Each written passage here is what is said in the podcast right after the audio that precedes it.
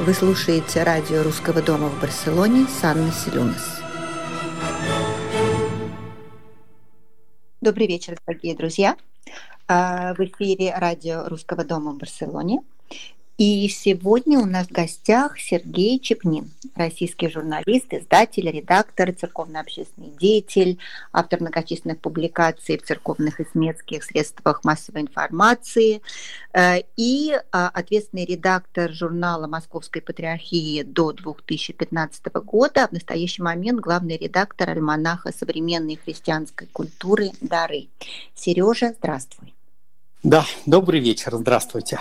Добрый вечер, да, мне, э, наверное, я не знаю, наверное, по, по идее надо обращаться друг к другу по протоколу на вы, но мне это делать немножко сложно, поэтому я думаю, что мы можем говорить на ты, учитывая срок, срок годности нашей. Да, как Ну, действительно, все-таки знакомы лет 30, поэтому перейти на вы довольно непросто. Да, довольно да, непросто. Да. Поэтому Сережа, а скажи мне, пожалуйста, вот именно возвращаясь к, э, к тому моменту, я даже, я пыталась просто вспомнить, когда мы познакомились и не могла, скажу по-честному, не потому что мы такие старенькие, а потому что просто у нас очень насыщенная и активная жизнь, и поэтому, конечно, все это.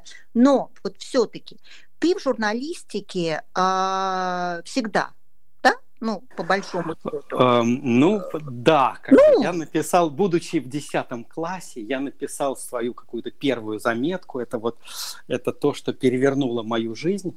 Э, если помнишь, мы все тогда очень любили Джеральда Даррелла, да. зачитывались его книжками. Да. И каким-то чудом я узнал, что он будет один день в Москве проездом. И из всех, ну, на тот какой-то, не знаю, 85-й, наверное, это год был, 1985 mm-hmm. Я учился, наверное, в девятом или в десятом классе. А, и только я вдруг узнал, что он а, приезжает в Москву и где его найти. То есть никто из журналистов серьезных, больших, ну, просто не знал, поскольку он был проездом. И поскольку я учился в английской школе, я сумел взять у него интервью по-английски и перевести его на русский. И это была моя первая публикация в какой-то там газете. И вот после этого я понял, что есть какой-то адреналин, когда занимаешься журналистикой. Да, и с тех пор вот, э, ну, как бы за небольшим перерывом, там был в начале 90-х какой-то период, когда я бросил журналистику и ушел в церковную жизнь, такую братскую, такую миссионерскую. Но потом вот к 95-му году вернулся в журналистику и, в общем, с тех пор, да, постоянно пишу. А вот все-таки, возвращаясь к тому периоду, наверное, про который ты только что сказал, когда ты немножко отошел от журналистики, а, получается, тебе было там 22-23 года, да, когда ты стал точно, председателем точно, да, этого да. православного братства по имени святителя Тихона, патриарха Так, я чувствую, ты почитала Википедию, да. Ну, я почитала Правда. много чего. Я вообще, даже когда общаюсь с очень хорошими знакомыми, я ко всем интервью готовлюсь. Я слушаю, я читаю, я смотрю, поэтому как бы я подготовленная подхожу к, к этой теме. Но все-таки сейчас, сейчас не, не про меня, а про тебя. Вот а, а, каким образом, просто восстанавливая причинно-следственную связь, вот для себя я это хочу понять, да, потому что ты сейчас герой программы, да, соответственно, мой герой. Вот я пытаюсь понять, каким образом совсем молодой мальчик тогда, да, там 22-23 года, вот вдруг после Э, МГУ, да, после факультета журналистики, такая, в принципе, абсолютно богемная жизнь, э, начало перестройки, когда вообще все кипело, бурлило, и, и, и, и мир вообще был наш. Вот каким образом ты оказываешься, становишься председателем православного братства во имя святителя Тихона, патриарха Всероссийского – и главным редактором еще издательства. Да, знаешь, ну это, это удивительное время было, все было как-то очень эм, э, взаимопроницаемо, потому что вот вернувшись из армии в 88 году, собственно, это вот год э, тысячелетия крещения Руси, вот этого гигантского церковного празднования, э, я застал последние годы, буквально вот два года, там, 88 89 там по части 90 а это годы легализации самиздата. И вот всякий угу. советский самиздат, и такой, так сказать, консервативный, а, патриотический, и а, демократический, и такой, как бы, так сказать, вот, значит, неортодоксально коммунистический и религиозный, вдруг вот все это почувствовал, вот все эти как бы люди, все эти редакции почувствовали, что нет больше прессинга со стороны государства, и начались различные встречи, конференции, и вот там мы все встречались, собственно говоря, вот приблизительно чуть раньше, там в то же время, скажем, э, я с одной стороны дружил с религиозным сам издатом, с другой стороны с э, вот таким социал-демократическим. А, и в 89 году я оказался в агентстве «Постфактум» у Яковлева, так сказать, и Глеба Павловского, и потом вот в первом составе э, редакции газеты «Коммерсант». Угу. Ну нет, тогда, тогда году. не просто не было, я так понимаю, прессинга со стороны государства, а наоборот в этом ведь э, праздники, празднованиях тысячелетия крещения Руси, это же э, вся эта э, Центральная коммунистическая партия принимала активнейшее участие.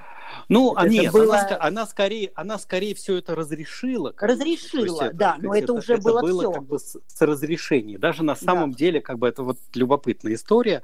Это вот масштаб был во многом задан собственно, ЦК КПСС. То есть церковь угу. не рассчитывала на торжества такого масштаба. Это угу. вот очень, э, очень любопытно, что церковь готова была гораздо скромнее как бы, эту дату отметить. А, То есть никто а, не ждал, да, что вот так, так да, будет? Да, а вот, команд, а вот э, команда Яковлева, она, в общем, э, так сказать, как бы подталкивала церковных иерархов к более серьезному, к более масштабному празднованию. И, в общем, это получилось в итоге. Да? Вот, ну, а я как бы в это время был в армии и уже, как бы, так сказать, какое-то такое послесловие всего этого застал. И, э, как всегда, все бывает довольно случайно. Я сказать, общался с такой вот христианской э, группой, как бы, так сказать, в Москве. А, и э, один из как бы, членов этой группы, такой протодиакон Павел Трошенкин, он говорит, слушай, а поехали к моему приятелю, э, тогда молодой священник тоже, он сейчас восстанавливает храм под Москвой в Клину. И вот мы поехали с ним, кстати, это было на Пасху 90-го э, года, наверное. Пасха была ранняя. Я, мне даже кажется, что это была Кириопасха, то есть она совпадала с Благовещением. Uh-huh. И э, мы приехали, ну, буквально вот на сказать, такие руины храма. Ну, крыша была стена, крыша, как бы, так сказать, но это была территория городской помойки. И вот мы приехали на эту, как бы, так сказать, вот бывшую помойку, а, и как бы в такой разрушенный храм. И как бы, меня это настолько потрясло, как бы, вот служба там как бы не, не в золоте, как бы, да, не, так сказать, на мраморном полу, как бы, так сказать, не, так сказать, с э, каким-то чудесным совершенно хором, а вот э, в такой, в некоторой пустоте, как бы, так сказать, да, вот отчасти в грязи перед храмом была дикая совершенно грязь там как там доски бросали по, э, поверх э, значит, каких-то луж, как бы, чтобы можно было как бы, вот, не провалиться в щиколотку, как бы, заходя в храм. Mm-hmm. И вот э, вот, ну, как бы, такую ситуацию еще можно встретить, но как бы, так сказать, уже где-то, как бы, так сказать, довольно далеко, так сказать, от больших городов.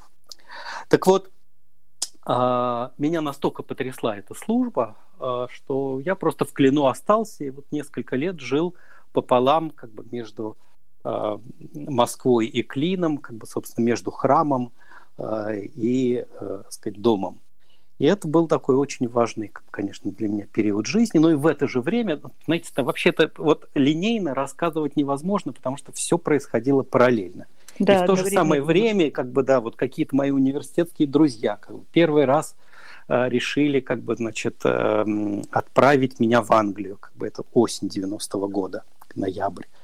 И э, кто-то там передавал какие-то письма, естественно, что-то я вез. И вдруг, значит, одно письмо оказалось к человеку, который был связан с э, монастырем в Эссексе, монастырем, с, который основан с архимандритом Сафронием Сахаровым, замечательным совершенно духовным писателем, э, автором книги «Преподобный Силуан», Афонский, как бы, сказать, видеть Бога, как он есть, чудесных совершенно статей, то есть такой богослов и молитвенник.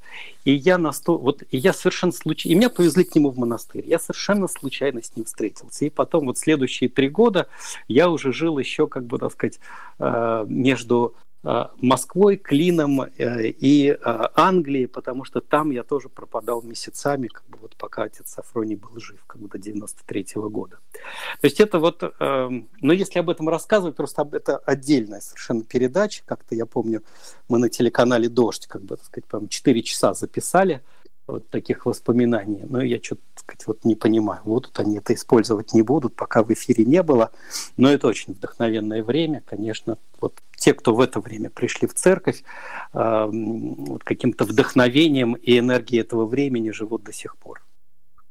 Да, и я, слушая тебя, вспоминаю как раз вот это самое начало 90-х, когда эти табу и запреты э, спали, да, и как бы вот церковь стала легальной, то, что называется, но легальной-то она стала, но при этом никакой ясности, по большому счету, мне кажется, не было у большинства народа, да, ну, как бы верующие, да, а люди, которые даже в храм ходили, но, ну, как бы потому, потому что, да, я просто помню, что э, сестра моей одноклассницы, вдруг абсолютно девочка из технической интеллигенции семьи, э, э, вдруг ушла в монахини. Вот это произошло как-то быстро, мгновенно, и э, я уже училась в ГИТИСе, э, мы там близко не, не общались. Я помню, вот когда мне это кто-то рассказал, у меня было ощущение, как будто бы она умерла. Вот когда сказали, вот, да, вот Танечка Стась ушла в монахини. А потом, и это ощущение было ровно того момента, когда год спустя мы не собрались и не поехали в Коломенской монастырь женский, где она была, который они тоже восстанавливали угу, сами. А игуменя там, кстати, выпускница журфака МГУ, как бы, так сказать, это вот тоже как бы из, из ну, более-менее из нашего круга. Вот, так что там, да. так знаешь, что там что собрались я... как бы как да, раз вот студентки, была... бывшие студентки московских вузов на тот момент. То есть, когда мы оказались в этой атмосфере, когда мы увидели этих э, молодых женщин, ту же самую Танечку, которая носилась э, э, э бодро, э, подняв э, свои юбки с пейджером, потому что мобильных телефонов тогда еще не было, там же организовывали фестиваль Тарковского, там же тут же собирались какие-то э, э, вообще вот все, все, все это, и тогда это для меня было это, это был шок. Это было вот то, что называется гром среди ясного неба, потому что это полностью изменило мое отношение и восприятие вообще, да, как бы церкви. Ну да, ну надо сказать, что Новоголутвин монастырь, как бы, и вот то, что делает э, игуменя Ксения, как бы, вот круг ее ближайших монахинь, это удивительное дело, потому что они создали э, музей, как бы у нее совершенно прекрасная коллекция э, э, художников от эпохи модерна. А она проводит ежегодные фестивали. Там выступает, там, не знаю, Гринденко, Мартынов. Туда собирают совершенно, так сказать, вот э, такая московская арт-тусовка туда собирается, э, там собирается регулярно. И э, да, как бы это вот было такое время. Но надо сказать, как бы надо сказать, что вот это время, тогда начало 90-х, оно как раз показало, что церковь э, так сказать, как бы имеет две, ну, как минимум, как бы, да, но две, как бы, на тот момент основные грани. Собственно, это вот такая совершенно советская церковь, такая спокойная, послушная, которая, в общем, особо ничего не хочет делать. Это в основном старшее поколение, как бы, там, и, и епископат, как бы, и старшие там священники, протеереи. А, и а, вот такая церковь молодая, энергичная, те, кто пришли а, к вере, сказать, вот там 80-е, в самом начале 90-х, и они совершенно по-другому относились к церкви. То есть для них церковь стала вот каким-то таким эм, очень э, важным э, творческим событием в их жизни вот прежде всего творческим. Поэтому вот и творческой интеллигенции было там много. Собственно, и технической тоже было немало. Но а, вот а, молитва как творчество и церковная жизнь как творчество, мне кажется, в то время были в общем, самым главным а, для большого количества людей. А вот дальше пошел процесс и в 90-е, и в нулевые, и сейчас, когда мы видим такое не просто даже разочарование в церкви, а мы видим такое растущее раздражение по отношению к церкви, причем не только э, вовне церкви, но и внутри церкви. Вот буквально пару дней назад э, на СНОБе был опубликован, была опубликована такая своего рода исповедь, большой рассказ э, священника, тоже я думаю, что это приблизительно наше поколение, который снял сан, отказался от священства, и он объясняет, почему он это сделал. А месяц назад как бы было такое же письмо, там опубликовано интервью, наверное, на Фонтанке а, в Петербурге священник, тоже настоятель храма, протеерей, как бы вполне благополучный священник, тоже объявил о том, что он снимает сан. И вот мне кажется, главное, что происходит, что а, сейчас очень многие как бы утратили творческое отношение к церковной жизни. И вот это, как бы сказать, очень часто а, становится личной трагедией. Но, Сереж, но при этом, подожди. Но вот со мной такого пока не произошло. Ну да, это я надеюсь. Но скажи, пожалуйста, вот этот период, который а, можно назвать церковным возрождением, да, вот начало 90-х, когда все как конец. Да, вот сейчас этот период закончился. Да, вот можно вот, говорить, а что каков, это такой законченный а каков, период а каков результат? Вот скажи мне, вот это был до, там период, который, э, ну, может быть, он был с точки зрения мировой революции не такой долгий, но учитывая э, темпы и э, скорость происходящего, да, все-таки это был большой период, потому что за э, достаточно сжатое количество времени полностью изменилась ситуация, да, то, что называется, которая сейчас, ты говоришь, она закончилась. И, и, и как она закончилась, где, где результат? Ну да, это такой период, в общем, на самом деле как бы меньше жизни, а, меньше активной жизни одного человека, как бы, так сказать, там, одного поколения. Это 20-25 лет приблизительно. Ну, условно говоря, скажем, можно считать от э, празднования тысячелетия крещения Руси, 1988 год, э, до э, кончины патриарха Алексея II, это 2008 год, то есть вот ровно 20 лет. Или можно считать, скажем, там от крещили, там я иногда говорю, как бы вот если показать как какую-то такую трагическую грань этого периода, это период от, э, скажем, сентября 90 э, -го года, когда был убит э, протеерей Александр Мень, Мень до да. августа 2013 года, когда был убит протерей Павел Эдельгейм, тоже очень известный mm-hmm. проповедник, писатель. А, и, а, в общем, как бы, так сказать, это, с одной стороны, период триумфализма, а с другой стороны, как бы, это период, когда церковь не смогла решить свои основные как бы, задачи, как бы, ни богословские, ни пасторские, ни какие-то такие церковно-практические. Да, как бы, так сказать, были открыты храмы, да, были открыты монастыри, да, церковь стала, как бы, так сказать, такой большой, как бы, и богатой, да, церковь приблизилась к государству и активно с ним сотрудничала.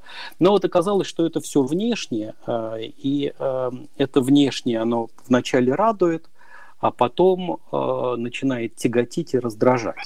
Ну, то есть, конечно, еще остаются те, кого все это радует, но уже довольно много тех, кто всем этим, э, так сказать, золотом, богатством, э, самодовольством, неадекватностью э, многих реакций церковных на ну, современную подожди. жизнь тяготится.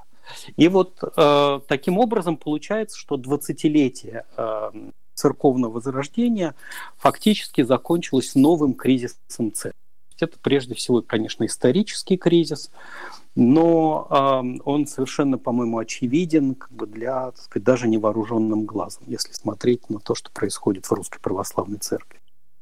Сереж, ну вот скажи, я э, как э, ну, неуч, да, по большому счету, в, э, в данной, э, э, э в данной э, ситуации, мне кажется, что э, таким главным языком вообще общение, то, что касается там, э, там неважно, не это любой, христианский мир, это должен быть язык э, евангельских заповедей. Да? Вот это, это так, это тот язык, на котором говорит церковь, да, там не знаю. А, знаешь, я бы сказал шире, как бы церковь должна говорить языком Евангелия, как бы, и даже я бы сказал языком евангельской радости. Mm. А, вот а, в Евангелии, которое читалось сегодня, а, а, в последней беседе с учениками, а, Господь как бы произносит совершенно замечательные слова, как бы это вот в Евангелии от э, Иоанна, первом чтении, в самом первом чтении, которое читается, Господь говорит совершенно удивительные слова. Он говорит о том, что радости вашей у вас никто не отымет. И вот, собственно, это и есть, на мой взгляд, собственно, послание любви, как бы, да, и послание радости. Вот я очень хорошо помню, что конец 80-х и начало 90-х, э, вот эта радость евангельского послания для нас была совершенно очевидна. И сейчас я смотрю на людей, там, на молодых священников, на монахов, на семинаристов, не знаю, даже на молодых епископов, и я вижу, что они э, как-то вот тяготятся, им как-то тяжело, как бы, они как-то подавлены. У, у них в жизни нет радости. И поэтому их свидетельство о Христе, их свидетельство о церкви, как бы их проповедь, она какая-то не очень убедительная. А вот с чем это просто, связано, Сережа? А, это связано с очень многими вещами, потому что а, ну, как поделиться радостью, да, как поделиться, поделиться можно только тем, что у тебя есть. Что вот ты имеешь, тебя, абсолютно Если верно. у тебя есть радость, ты ей можешь поделиться. Да. А если у тебя нет радости, то ты вот как не тушься, да, как какие красивые слова не произноси, ты этой радостью поделиться не можешь. Вот это такая, так сказать, духовная тайна, тайна духовной жизни, что эту радость нужно обрести. И вот оказывается, что многие из тех, кто пришли в церковь, а, они, к сожалению, э, в церкви, в Евангелии радости не увидели. И с этим ничего нельзя поделать. Как, да? То есть получается, что в итоге церковного возрождения создана такая система, которая э, мешает сказать, вот, э, какой-то искренней, э, радостной вере раскрыться в человеке. Это гигантский совершенно разговор, почему это происходит. Потому что церковь стала бюрократизирована, потому что идеология в ней сейчас играет большую роль, чем, э, собственно, священное писание и откровение. Потому что молитва стала во многом формальной. То есть, в общем, мы, как бы, сказать, э, мы оказались э, вот такой, как бы, так сказать, исторической ситуации, когда все превратилось в какие-то, как бы, так сказать, мифологемы, шаблоны, как бы, и за этим, собственно, вот подлинную церковную жизнь, подлинную христианскую проповедь разглядеть довольно сложно. Ну, Но это ты имеешь в виду, это ты имеешь в виду а, именно а, а, церковь православную или католическую тоже, или ты считаешь, что это общая тенденция? Ну, ты прямо вот сразу хочешь, чтобы мы вообще еще и в глобальном масштабе поговорили. Ну, слушай, я живу Но... 20 лет в католической стране, я сама католичка, хожу на службы, да, и поэтому у меня есть какой-то свой взгляд на, на и видение того, что происходит здесь. Поэтому мне просто интересно то, что читаешь ты, потому что мне не кажется, что здесь это э, формально. То есть, наверное, конечно, это все э, ну, стараются, конечно, адаптировать под современного верующего, так скажем, да, чтобы ему было удобнее, в принципе. Ну, католическая церковь, мне кажется, она вообще, в принципе, более удобная да, даже начиная с того, что у нас можно сидеть э, в храме, да, в там три четверти службы, а в православной службе, ну как бы и, и так далее.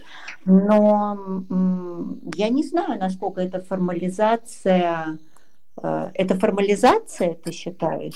Знаешь, ну, я скажу так, что если говорить вот так совсем как бы глобально, масштабно, то э, совершенно очевидно, что в кризисе находятся все институциональные или, так сказать, вот такие иерархические э, церковные организации. И католическая церковь, и все православные поместные церкви, и традиционные протестанты, и англикане, они, в общем, все находятся как бы в довольно слабом э, состоянии сейчас. Ну, где-то ситуация mm-hmm. лучше, конечно, скажем, там В Италии ситуация гораздо лучше, там, допустим, да, там в Испании ситуация лучше, как, не знаю, в Австрии ситуация Ну, в Испании хуже, ситуация говорить... лучше за счет того, извини, пожалуйста, что у нас еще много очень из Латинской Америки приезжают. Да, да, да, вот в Лати... я как раз хотел да. сказать, а в Латинской да. Америке ситуация совсем хорошая, а, и, а, в общем, надо говорить о каких-то очагах, там, скажем, когда,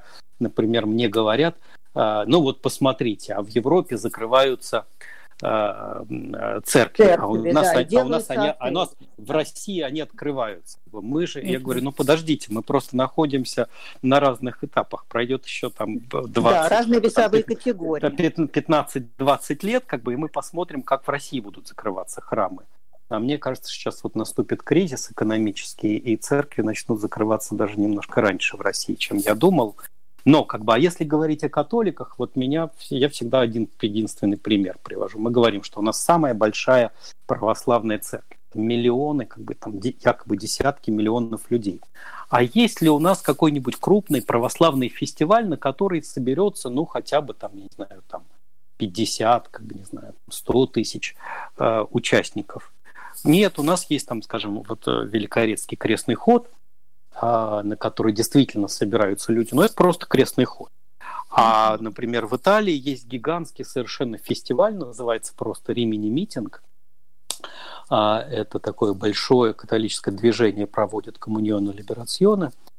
И там за неделю, этот фестиваль продолжается неделю, как бы, и там за неделю его посещает 700 тысяч человек приблизительно. Там 100 тысяч ну, 700 тысяч человек. У нас на Пасху все э, наши э, э, шествия уличные, э, ну, в Сибири это, которая просто куна, то, что называется, да, и колыбель пасхальных этих шествий, там миллионы собираются. Это просто театрализованное представление для верующих, да и и, и же с ними, то, что называется. Вот да, так, мы себе в России нет, такое представить, э, на самом деле, мы себе в России такое представить не можем совсем.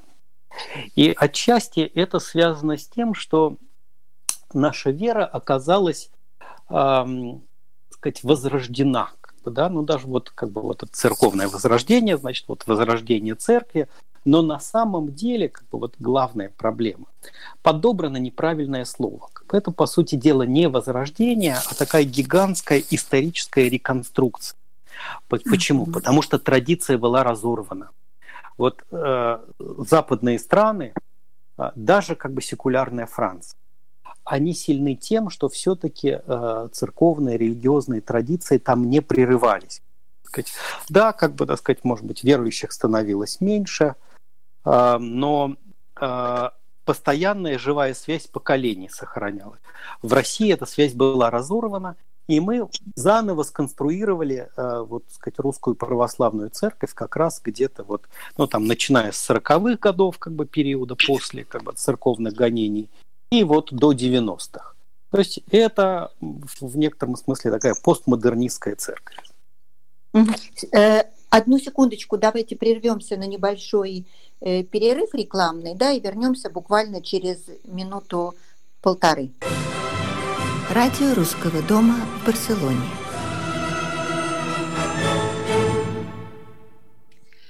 Сереж, а скажи, пожалуйста, давайте все-таки сейчас вернемся в, а, в сегодняшний день. А, который как бы мы э, не хотели отвлечься от происходящего, все равно это сделать сложно, и а, что мы в Испании, что вы в России находитесь в, находимся в ситуации мировой пандемии, да, но эм, наши пасхальные праздники, которые на прошлой неделе, да, в прошлое воскресенье была наша католическая Пасха, а вы сейчас в разгаре Страстной недели. Э, как э, в ситуации сегодняшней верующие люди, когда закрыты церкви, когда причастие невозможно, да, когда, соответственно, крестного хода не будет, службы пасхальной тоже не будет. Как вообще это все происходит? Да, это удивительная совершенно история. Вот то, что происходит э, в России, потому что а, вот этот период церковного возрождения, он ну, создал такую ситуацию, когда помыслить невозможно, что а, вот сейчас как бы службы могут э, не состояться. Да? По какой-то причине люди э, не могут прийти в храмы. Это настолько оказалось э, вот шокирующим для очень и очень многих людей, э, что принять это, принять решение государственных властей, э, властей врачей оказалось очень и очень сложно. На Западе все религиозные конфессии последовали немедленно указаниям властей, и храмы были закрыты. В России и патриарх Кирилл, и целый ряд епископов в регионах, они сопротивлялись решениям властей. А, и было видно, как вот, так сказать, приходит медленно, как медленно приходит осознание того, что действительно храмы нужно закрывать. Потом а, все-таки Россия огромная совершенно страна, и есть а, разная, и разная ситуация в разных регионах. Есть довольно благополучные регионы, где храмы не закрыты, и в них пасхальные службы состоятся, и сейчас идут службы. В России? Есть, конечно, там в, в России, да-да. Да-да. А, то России, есть есть регионы, где, где не закрыты храмы? Да, есть регионы, а. где ситуация жесткая, и э, церковь получила предписание закрыть храмы, то есть службы идут при закрытых дверях. Служит священник, там может быть певчий, алтарник, угу. и, в общем, буквально все. А есть регионы и даже какие-то, вот, скажем, дальние Подмосковье, например, э, где все довольно спокойно и люди участвуют в богослужении. То есть это э, вот такое, так сказать, тоже довольно сложная ситуация, когда, ну, то есть не существует единых правил для всей церкви. Э, правила очень сильно связаны с региональной ситуацией. Ну mm-hmm. вот в Москве, да, в Москве храмы закрыты, и эм, богослужения будут при закрытых дверях. Но мне кажется, это вот очень важное, а, очень важный опыт для современного человека а, помолиться дома. Да? Вот ту службу, на которой ты привык присутствовать в храме, дома прочитать самому. Конечно. В интернете сейчас все чинопоследования есть, они буквально ежедневно публикуются и на официальном сайте Русской Православной Церкви. Э, и вот э, прочитать э, эти службы самому, встать на молитву там, самому или со своей семьей, это очень важный опыт, когда э, слова молитвы это не только то, что произносит священник, и даже, в общем, не, совсем не то, что произносит священник, а то, что ты произносишь сам. Я думаю, что вот это, наверное, самый важный опыт для современных православных, когда они оказываются в молитве, ну, в некотором смысле один на один как бы, с Богом. Это довольно редкая ситуация сегодня. Да? Мы обычно в храмах, в храмах какие-то люди присутствуют, есть те, кто профессионально эту службу совершают, а тут вдруг ты должен сам. Вот без профессионализма, без, может быть, навыков чтения там, на церковнославянском, там, может быть, даже используя э, там, русские тексты, ты должен сам как бы войти как бы вот в этот ритм э, богослужений Страстной Седмицы, который предшествует Пасхе. Я считаю, что это вот очень важный молитвенный опыт. Ну и хотя он такой непростой, как бы, может быть, с некоторой горечью, э, тем не менее, как бы, польза от него, безусловно, тоже есть. Ну, а Просто, опять же, э, с точки зрения обывателя, а, то есть с моей точки зрения, мне кажется, что все-таки Бог, он же в душе человека, храм это прекрасно, и намоленные места это прекрасно, но, а, по-моему, вот это один на один с Богом, то, что ты говоришь, это вообще начало всех начал, по большому счету, да, потому что вначале, наверное, это – если слово. Да, конечно, но просто в, вот в каком-то личном э, духовном опыте очень многих людей э, это э, вот такая уединенная молитва, а она фактически как бы вот в их личном опыте не присутствует. То есть они всегда молились в храмах, да? дома они читали, может быть, если читали какие-то краткие последования. То есть вот такая долгая, можно сказать, постоянная молитва э, в домашних условиях, наверное, для многих вот э, стало реальностью только вот в эти дни, в последние пару, пару недель. А как решается э, тогда тема причастия? Ведь, по-моему, православная церковь не разрешала, да, домой вот там забирать, там, не знаю, условно говоря, на Западе я знаю, что можно было там, я я сейчас не помню, э, где э, точно, не буду врать, наверняка ты знаешь это в тысячу раз лучше меня, но какие-то ситуации, когда там в больнице человек, да, то есть как бы можно, да, да, чтобы не да, приходил священник, да, правда верно, же? Да. А, а да. вот, по-моему, в православной церкви этого не было. Вот сейчас эта ситуация как-то меняется, опять же, в связи с пандемией. А, да, это невероятно интересный вопрос. Еще да. один. Это, собственно, вот э, литургические практики. То, что связано да. с литургией, с Евхаристией, с причастием. А, в общем, в русской церкви, конечно, и в большинстве православных церквей а, причащ... причащаются все из одной чаши и одной как бы лжицы такой специальной угу. ложкой для причастия. И, в общем, конечно, это, наверное, соответствует гигиеническим представлениям какого-нибудь позднего средневековья, э, но, безусловно, не соответствует э, гигиеническим представлениям 21 века. Но mm-hmm. поскольку это такая очень твердая, как казалось, незыблемая традиция, что те, кого это смущало, они даже боялись об этом заикаться, потому что, ну как, они, значит, получается, как бы, так сказать, атаковали бы тогда какие-то основы или якобы основы церковной жизни.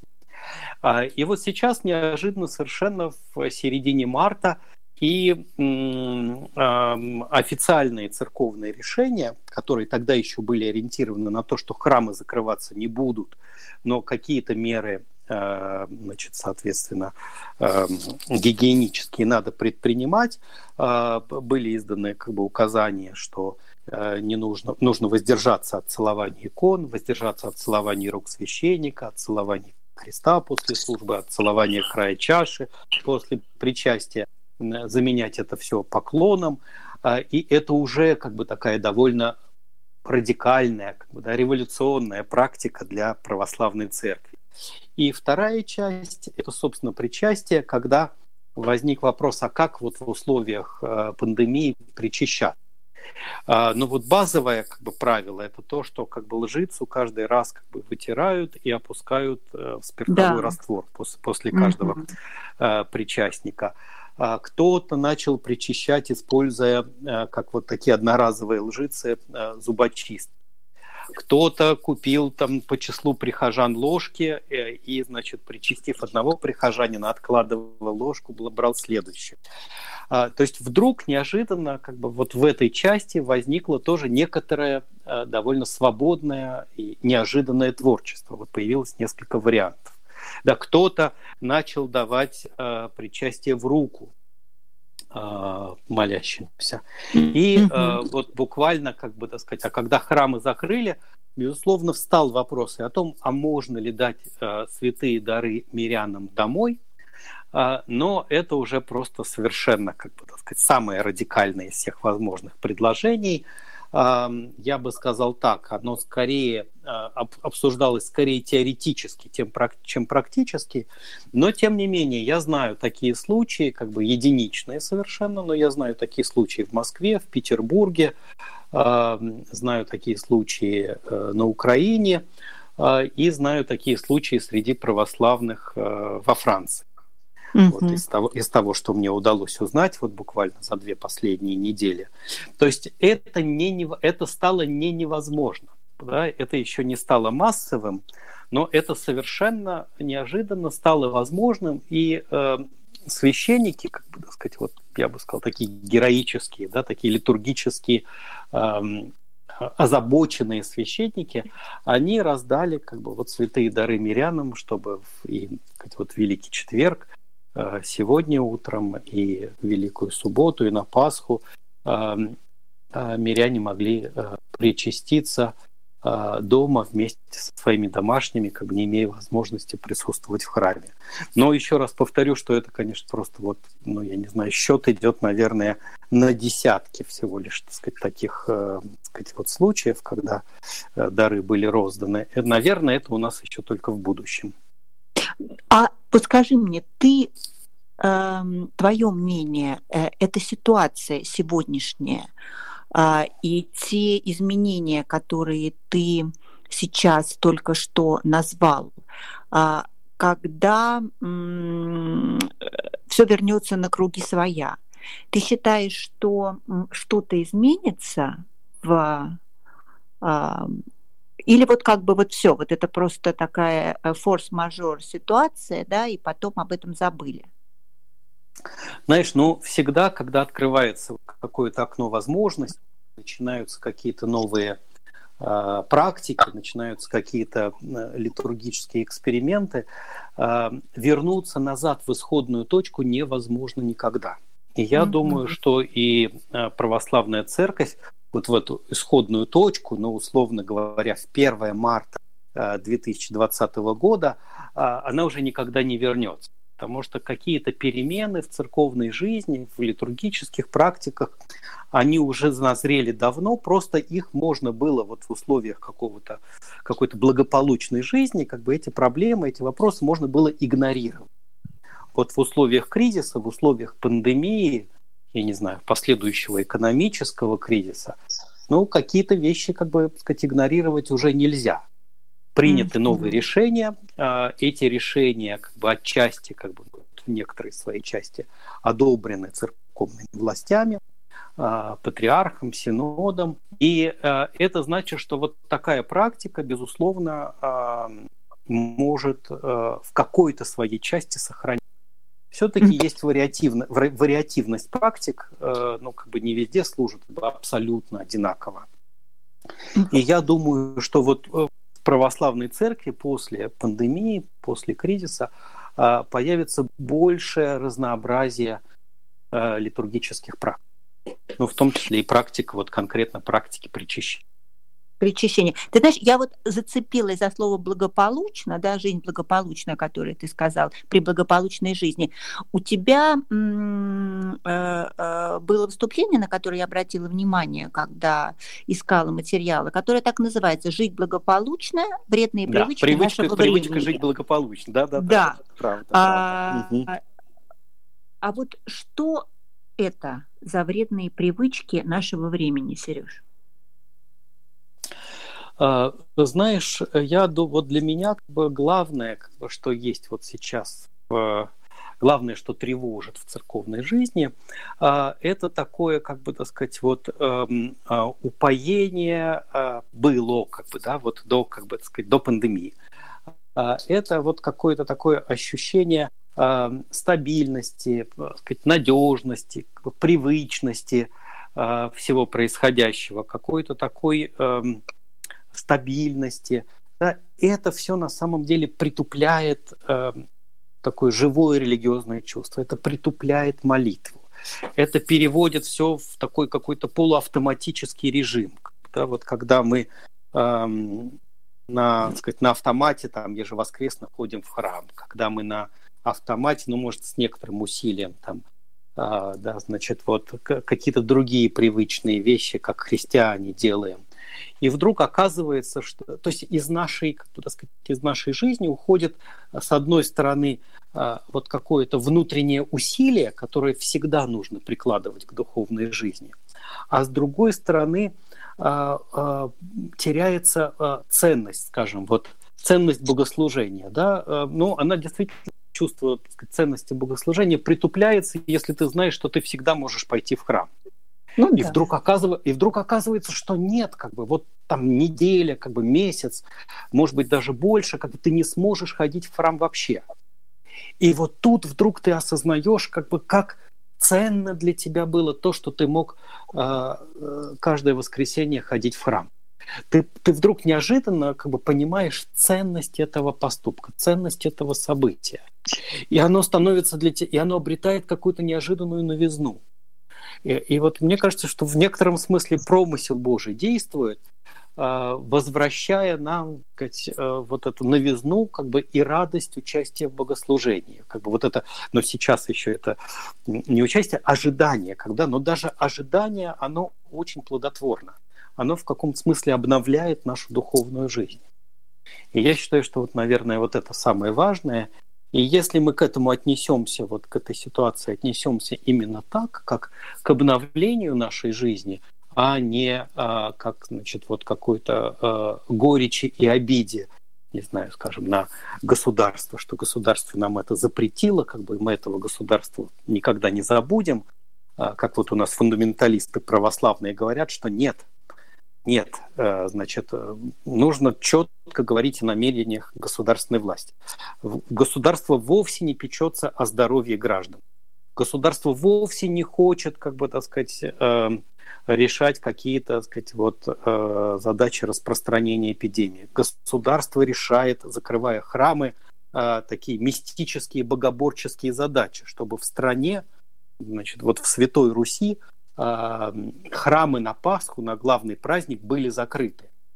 Но при этом просто... это, это, конечно, нонсенс абсолютный, потому что ни это в какой католической действие. стране это, это, это в голову просто не придет э, никому выдвинуть такое, э, такое обвинение, да, вот э, просто, ну, совсем. А у, нас, а у нас это вот активно обсуждается, и я подозреваю, что будут какие-то православные, в кавычках, мученики, которые, нарушая как бы все правила, бы, так сказать, ринутся в храм, а, я не знаю, будут остановлены полицией или, может быть, пробьются, как бы и не будут остановлены полицией. Но они пойдут в храм, потому что как бы православный на Пасху должен быть в храме, точка. И это, конечно, вот, э, сказать, ну, это вот такой звериный оскал православного. Ну, это звериный оскал для меня это абсолютная зависимость, такая как наркозависимость, да, по большому счету, потому что, ну, возвращаясь к тому, о чем мы говорили с тобой раньше, э, и отталкиваясь от, от э, исходной точки, что Бог в душе у каждого человека, да, если ты его там не находишь, то по большому счету, ну, да, ну, ходящий да, конечно же. Но, в общем-то, mm-hmm. в общем-то, лучше всегда начинать себя. Сереж, а возвращаясь к Пасхе, да, вот праздник э, необыкновенный, праздник э, настолько светлый, настолько важный. А, вот скажи, просто у меня даже нет вопроса к тебе, а просто вот скажи что-нибудь по поводу этого, этого праздника, по поводу его значение, по поводу, ну, я не знаю, как-то вот что-то хорошее и светлое, чтобы, тем более вот в данной ситуации, да, поскольку мы уже под, подходим, в принципе, к концу э, передачи, э, очень хочется э, э, все-таки, чтобы э, ну, оптимистическое какое-то, да, чтобы было послание, месседж. И вообще хочется, чтобы люди верили в хорошее, а не в плохое. Вот. Да, что, что возрождение оно происходит всегда, что жизнь побеждает смерть. Я думаю, что вот э, чем удивительна Пасха? Пасха удивительна тем, что э, вот такая, я бы даже сказал, русская Пасха, может быть, как бы в большей степени как бы это вот проявляется в России, в Греции как бы это немножко иначе. А, вот а, пасхальная служба, она просто, а, сказать, сияет.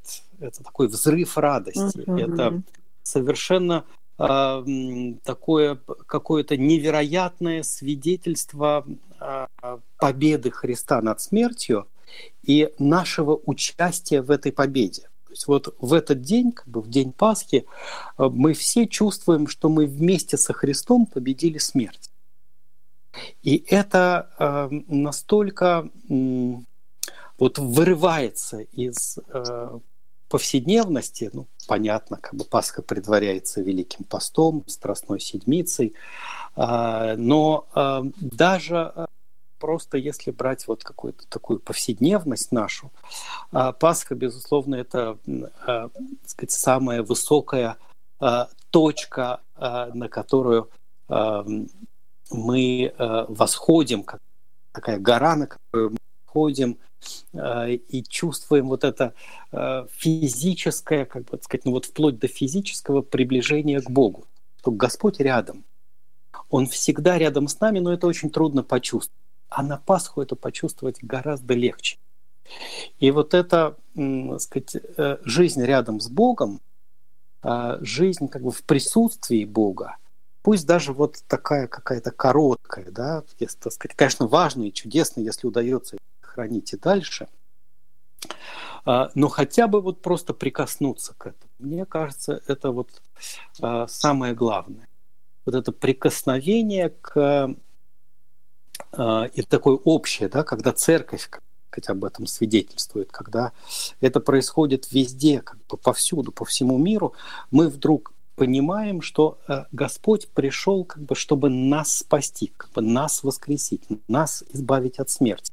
И совершенно неважно, как бы удалось в этом году, там, не знаю, попаститься, как бы, да, прийти на службы или не удалось. А Господь призывает всех, а, и его как бы, слова о победе над смертью обращены к каждому человеку, вне зависимости от того, хороший он христианин или плохой, там, знаю, православный или католик, а, из какой-то, значит, вот такой традиционной церковной христианской семьи или обратившейся недавно. Вот все это не имеет значения, когда мы рядом со Христом. И э, вот я думаю, что сила как бы, церкви, как бы, сила евангельского свидетельства э, в этом, что все трудности побеждаются, когда мы рядом с ним. Пасха об этом прекрасно нам говорит. Спасибо большое, Сережа. Давайте мы э, нашим слушателям напомним о том, что в чате можно задавать вопросы. Если вы хотите, у нас осталось еще буквально две минуты а, на, на вопросы. Э, да, Сереж, если кто-то... Да, конечно, если есть вопросы. Да, вот если я, я их не вижу в чате почему-то, я не могу да. чат открыть, где был, пропал. А, поэтому ты прочитай их, пожалуйста, если будут. А, Сергей, а вот скажите, пожалуйста, я атеист. А, что мне делать на Пасху? Ну, во-первых, э, я вам не могу совершенно э, дать совет никакой как атеисту, потому что когда вы задаете вопрос, что делать атеисту на Пасху, это уже говорит о том, что вы не атеист. Ага. Поэтому, Хорошо, а если я скажу, что я Потому что атеист, атеиста Пасха не должна совершенно волновать. Никак. Mm. А, атеист должен относиться к Пасхе просто безразлично. Это вот что-то, как бы, что происходит на другой планете. Как только вы э, пытаетесь себя соотнести, э, там, не знаю, с Пасхой, да, не знаю, с церковью, пусть даже в режиме, там, я не знаю, отталкивания, может быть, это уже говорит о том, э, что вы э, к церкви неравнодушны. И э, вот, ну, мне кажется, что самое главное просто не быть равнодушным. Ну, просто надо порадоваться вместе с теми, кто радует. Знаете, вот в Евангелии, так сказать, есть такие слова, что мы, как бы, так сказать, плачем вместе с теми, кто плачет, и радуемся вместе с теми, кто радуется. Ну вот просто присоединяйтесь к нам. Так, по-человечески. Прекрасно. Прекрасно, спасибо. Иван, Вопросов в чате нет. Вопросов в чате нет. Наверное, мы можем заканчивать тогда программу. Да, тогда, Сережа, огромное спасибо. Я, конечно, хотела очень, чтобы мы затронули тему искусства, и, может быть, даст Бог, мы еще вернемся к этой теме. Да, это моя любимая мире. тема. Я не могу говорить о ней кратко, да. Это ну вот, вот именно, да. Поэтому разговор. сегодня как-то все-таки это было первый раз и, и, и, и пасхальная все-таки больше тематика. А с твоего согласия мы еще с удовольствием вернемся к разговору с Сергеем Чемтиным. Спасибо огромное. Всех с наступающей Пасхой и просто, э, просто с добром и с торжеством любви. Радио Русского дома в Барселоне.